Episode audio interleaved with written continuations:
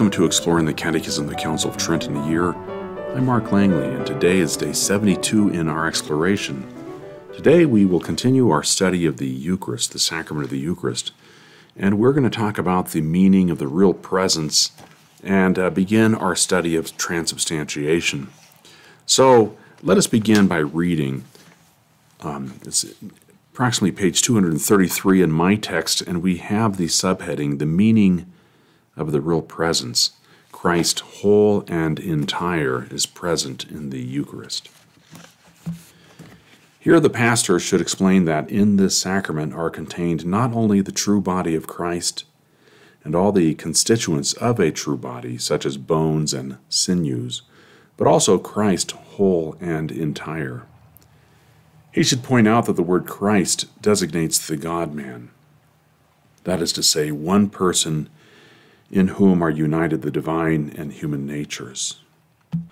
That the Holy Eucharist therefore contains both, and whatever is included in the idea of both, the divinity and humanity whole and entire, consisting of the soul, all the parts of the body and the blood, all of which must be believed to be in the sacrament.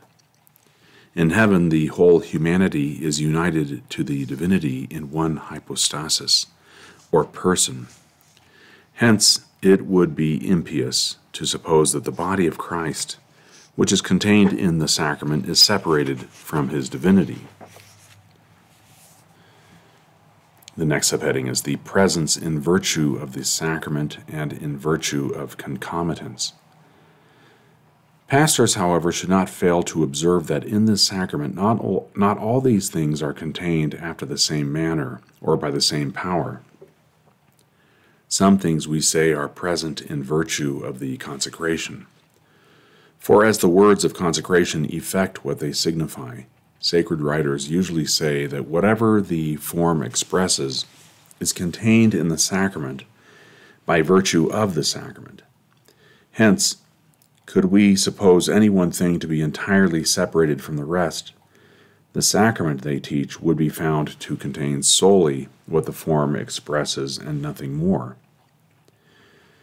On the other hand, some things are contained in the sacrament because they are united to those which are expressed in the form. For instance, the words, This is my body, which comprise the form used to consecrate the bread, signify the body of the Lord, and hence the body itself of Christ the Lord is contained in the Eucharist by virtue of the sacrament. Since, however, to Christ's body are united his blood, his soul, and his divinity. All of these also must be found to coexist in the sacrament, not, however, by virtue of the consecration, but by virtue of the union that subsists between them and his body. All these are said to be in the Eucharist by virtue of concomitance. Hence, it is clear that Christ, whole and entire, is contained in the sacrament. For when two things are actually united, where one is, the other must be. Uh, the next subheading is Christ whole and entire, present under each species. Hence, it also follows that Christ is so contained whole and entire under either species that, as under the species of bread, are contained not only the body, but also the blood and Christ entire, so in like manner, under the species of wine are truly contained not only the blood, but also the body and Christ entire. But although these are matters on which the faithful cannot entertain a doubt, it was nevertheless wisely ordained that two distinct consecrations should take place. First, because they represent in a more lively manner the passion of our Lord, in which his blood was separated from his body and hence in the form of consecration we commemorate the shedding of his blood. Secondly, since the sacrament is so is to be used by us as the food and nourishment of our souls, it was most appropriate that it should be instituted as food and drink, two things which obviously constitute the complete sustenance of the human body. Nor should it be forgotten that Christ, whole and entire, is contained not only under either species, but also in each particle of either species. Each, says St. Augustine, receives Christ the Lord, and he is entire in each portion. He is not diminished by being given to many, but gives himself whole and entire to each. This is also an obvious inference from the narrative of, the evangelists. It is not to be supposed that our Lord consecrated the bread used at the Last Supper in separate parts, applying the form particularly to each, but that all the bread then used for the sacred mysteries was consecrated at the same time and with the same form, and in a quantity sufficient for all the apostles. That the consecration of the chalice was performed in this manner is clear from these words of the Savior Take and divide it among you. That's in Luke chapter 22, verse 17. What has hitherto been said is intended to enable pastors to show that the true body and blood of Christ are contained in the sacrament of the Eucharist. Our next subheading is the mystery of transubstantiation. The next point to be explained is that the substance of the bread and wine does not continue to exist in the sacrament after consecration. This truth, although well calculated to excite our profound admiration, is yet a necessary consequence from what has been already established. Proof from the dogma of the real presence. If, after consecration, the true body of Christ is present under the species of bread and wine, since it was not there before, it must have become present either by change of place or by creation, or by the change of some other thing into it. It cannot be rendered present by change of place, because it would then cease to be in heaven for whatever is moved must necessarily cease to occupy the place from which it is moved. Still less can we suppose the body of Christ to be rendered present by creation, nay, the very idea is inconceivable. In order that the body of our Lord be present in this sacrament, it remains, therefore, that it be rendered present by the change of the bread into it. Wherefore it is necessary that none of the substance of the bread remain. Hence, our predecessors in the faith, the fathers of the general councils of Lateran and of Florence, confirmed by solemn decrees the truth of this dogma. In the Council of Trent, it was still more fully defined in these words If anyone shall say that in the most holy sacrament of the Eucharist, the substance of the bread and wine remains, together with the body and blood of our Lord Jesus Christ. Let him be anathema. Proof from the Scriptures. The doctrine thus defined is a natural inference from the words of Scripture. When instituting this, this sacrament, our Lord Himself said, This is my body. The word this expresses the entire substance of the thing present. And therefore, if the substance of the bread remained, our Lord could not have truly said, This is my body. In St. John, Christ the Lord also says, The bread that I will give is my flesh for the life of the world. The bread which he promises to give, he here declares to be his flesh. A little after, he adds, Unless you eat the flesh of the Son of Man and drink his blood, you shall not have life in you. And again, my flesh is meat indeed, and my blood is drink indeed. Since, therefore, in terms so clear and so explicit, he calls his flesh bread and meat indeed, and his blood drink indeed, he gives us sufficiently to understand that none of the substance of the bread and wine remains in the sacrament. Proof from the Fathers. Whoever turns over the pages of the Holy Fathers will easily perceive that on this doctrine of transubstantiation, they they have been at all times unanimous. St. Ambrose says, You say perhaps this bread is no other than what is used for common food. True, before consecration it is bread, but no sooner are the words of consecration pronounced than from bread it becomes the flesh of Christ. And that's the quote from St. Ambrose.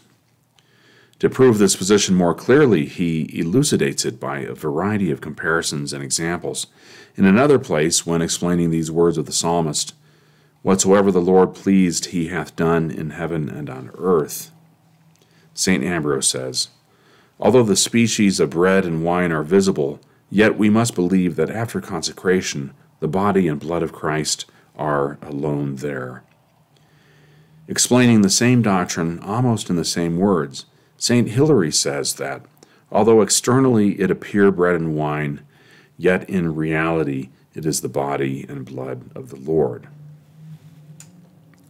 And the next subheading is why the Eucharist is called bread after consecration. Here, pastors should observe that we should not at all be surprised if, even after consecration, the Eucharist is sometimes called bread. It is so called, first, because it retains the appearance of bread, and secondly, because it keeps the natural quality of bread, which is to support and nourish the body. Moreover, such phraseology is in perfect accordance with the usage of the Holy Scriptures which calls which call things by what they appear to be, as may be seen from the words of Genesis, which say that Abraham saw three men, when in reality he saw three angels.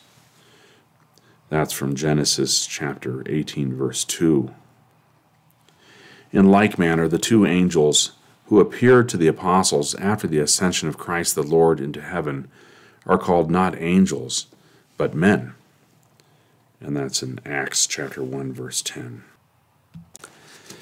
And now let's uh, backtrack a little bit by looking at uh, the Summa Theologica, where St. Thomas uh, talks about these same things. In question 76 of the third part of the Summa, he asks the question, the whole question is entitled, Of the Way in which Christ is in the sacrament. And the first article is whether the whole Christ is contained under the sacrament. And we'll read a couple of objections first. Um, sometimes we just read the body of the article, the reply, uh, but but let's look at the a couple of objections here for the light that they can shed on the on some of the issues. The first objection is that it seems that the whole Christ is not contained under this sacrament, because Christ begins to be in the sacrament by conversion of the bread and wine. But it is evident that the bread and wine cannot be changed either into the Godhead or into the soul of Christ. Since therefore Christ exists in three substances, namely the Godhead, the soul, and body, as shown above, it seems that the entire Christ is not under this sacrament. So that's an interesting objection. I think the objector is saying that um, bread cannot be changed into the soul of Christ, or bread can't be changed into the Godhead, um, because those are both spiritual things, and bread is very physical. So, how could the Godhead or the or the soul um, be changed into something physical? Um, so, it would seem that the Eucharist is not the whole of Christ, because by the whole of Christ we mean the Godhead, the soul, and the body. Um, so that's the first objection. We'll see how St. Thomas answers that in a moment. Uh, second, the second objection, which we'll read, is further, Christ is in this sacrament for as much as it is ordained to the perfection of the faithful, which consists in food and drink, as stated above. But our Lord said, My flesh is meat indeed, and my blood is drink indeed. That's in John 6 56. Therefore, only the flesh and blood of Christ are contained in the sacrament. But there are many other parts of Christ's body, for instance, the nerves, bones, and such like. Therefore, the entire Christ is not contained under this sacrament. Uh, so that's that's also a good objection. Uh, do we really mean that the bones and sinews and um, and everything is there in the sacrament, or do we just mean, as Christ appears to have said in John my flesh is meat. So maybe the Eucharist is simply the flesh of Christ and not everything else. So let's uh, let's go to the body of the article, and then we'll reply to those two objections. St. Thomas says, I answer that it is absolutely necessary to confess according to Catholic faith that the entire Christ is in this sacrament. Yet we must know that there is something of Christ in this sacrament in a twofold manner. First, as it were, by the power of the sacrament, secondly, from natural concomitance. By the power of the sacrament, there is under the species of the sacrament that into which the pre existing substance of the bread and wine is changed, as expressed by the words of the form, which are effective in this as in the other sacraments. For instance, by the words, this is my body, or this is my blood. But from natural concomitance, there is also in this sacrament that which is really united with that thing wherein the aforesaid conversion is terminated. For if any two things be really united, then wherever the one is really, there must the other also be. Since things really united together are only distinguished by an operation of the mind. So there we have this um, this teaching on the word concomitance. Uh, interestingly, the uh, the word comitor, comitare in Latin means to accompany. So concomitance means to accompany with. So uh, St. Thomas is saying that um, if one thing is really united to another, then um, wherever I have the one, there also do I have another. So, um, how does he answer those objections? Well, in the reply to the first objection, St. Thomas says, Because the change of the bread and wine is not terminated at the Godhead or the soul of Christ, it follows as a consequence that the Godhead or the soul of Christ is in this sacrament not by the power of the sacrament, but from real concomitance. For since the Godhead never set aside the assumed body, wherever the body of Christ is, there of necessity must the Godhead be, and therefore it is necessary for the Godhead to be in the sacrament concomitantly with his body. Hence we read in the Profession of Faith at Ephesus We are made partakers of the body and blood of Christ, not as taking common flesh nor as of a holy man united to the Word in dignity, but the truly life giving flesh of the Word himself. On the other hand, his soul was truly separated from his body, as stated above. And therefore, had this sacrament been celebrated during those three days when he was dead, the soul of Christ would not have been there, neither by the power of the sacrament nor from real concomitance but since Christ rising from the dead dieth now no more, that's Romans chapter 6 verse 9. His soul is always un- really united with his body, and therefore in the sacrament the body indeed of Christ is present by the power of the sacrament, but his soul from real concomitance. So that's a very instructive reply to the objection. Um, on the one hand, it gives us two excellent examples of things which are really united with the body, namely the the Godhead is united to the body of Christ, and um, and then the soul is united to the body of Christ, except for those three days um, where St. Thomas says if this sacrament had been celebrated during those three days when Christ descended into hell, um, then we wouldn't we wouldn't say that the Eucharist um, was the body blood, soul, and divinity of Jesus Christ. I guess we would just leave the soul part. We'd say it's the body, blood, and divinity of Christ. Uh, but then he quickly points out that, um, as St. Paul says, um, Christ rising from the dead dieth now no more. So, therefore, the soul and the divinity is united to the body of Christ concomitantly uh, and again, let's read the second, the reply to the second objection, uh, which is the objection in which the objector said, Christ says, "My, my flesh is meat indeed." So, is the Eucharist only His flesh and blood? St. Thomas replies, By the power of the sacrament, there is contained under it, as to the species of the bread, not only the flesh, but the entire body of Christ. That is, the bones, the nerves, and the like. And this is apparent from the form of the sacrament, wherein it is not said, This is my flesh, but this is my body.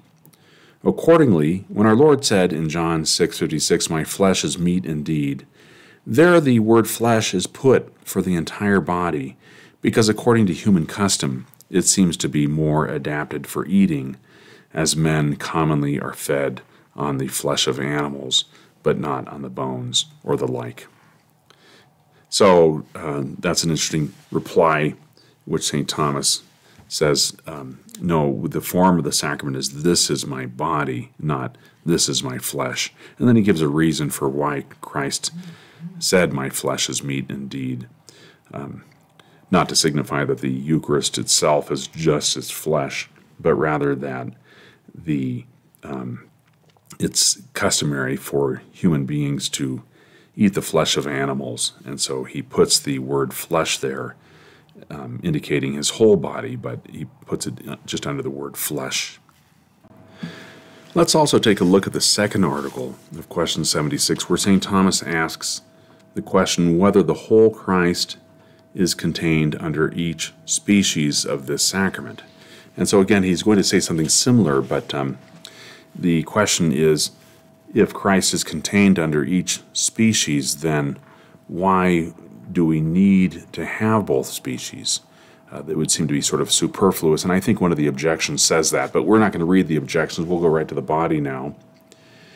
And St. Thomas says, I answer that after what we have said above, it must be held most certainly that the whole Christ is under each sacramental species, yet not alike in each. For the body of Christ is indeed present under the species of bread by the power of the sacrament, while the blood is there from real concomitance, as stated above, in regard to the soul and Godhead of Christ.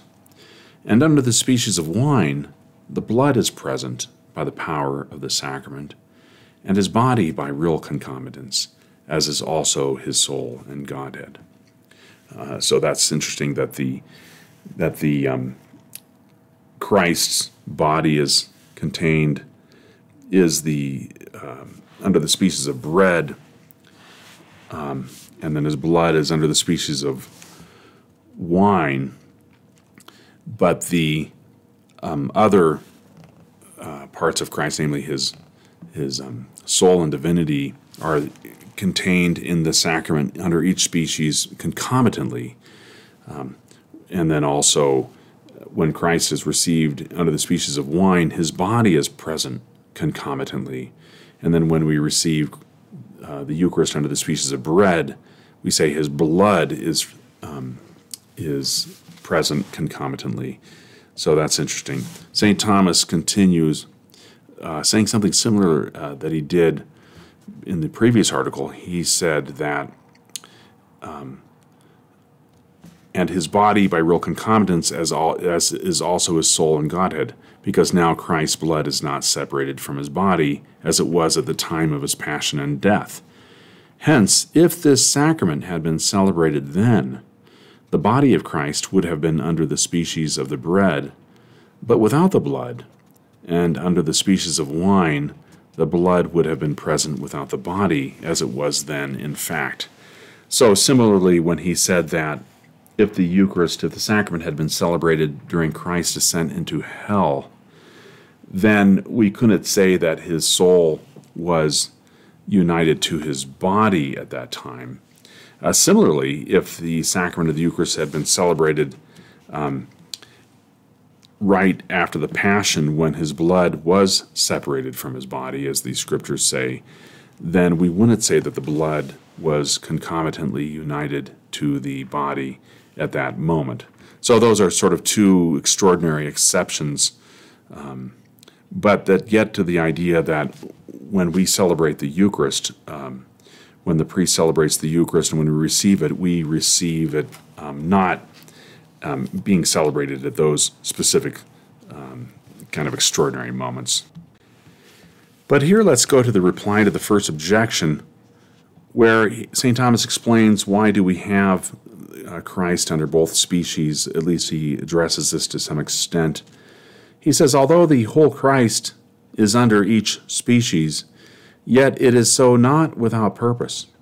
For in the first place, this serves to represent Christ's passion, in which the blood was separated from the body.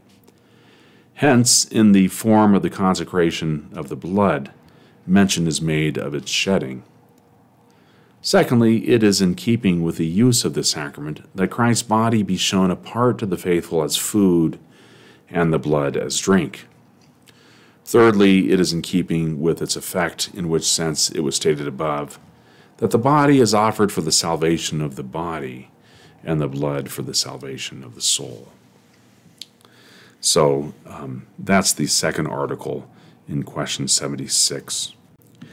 Let's just read one more article on this topic. Um, it's the third article where St. Thomas asks whether Christ is entire under every part of the species of the bread and wine. And there in the reply, again skipping over the objections, he says, I answer that, as was observed above, because the substance of Christ's body is in the sacrament by the power of the sacrament, while dimensive quantity is there by reason of real concomitance.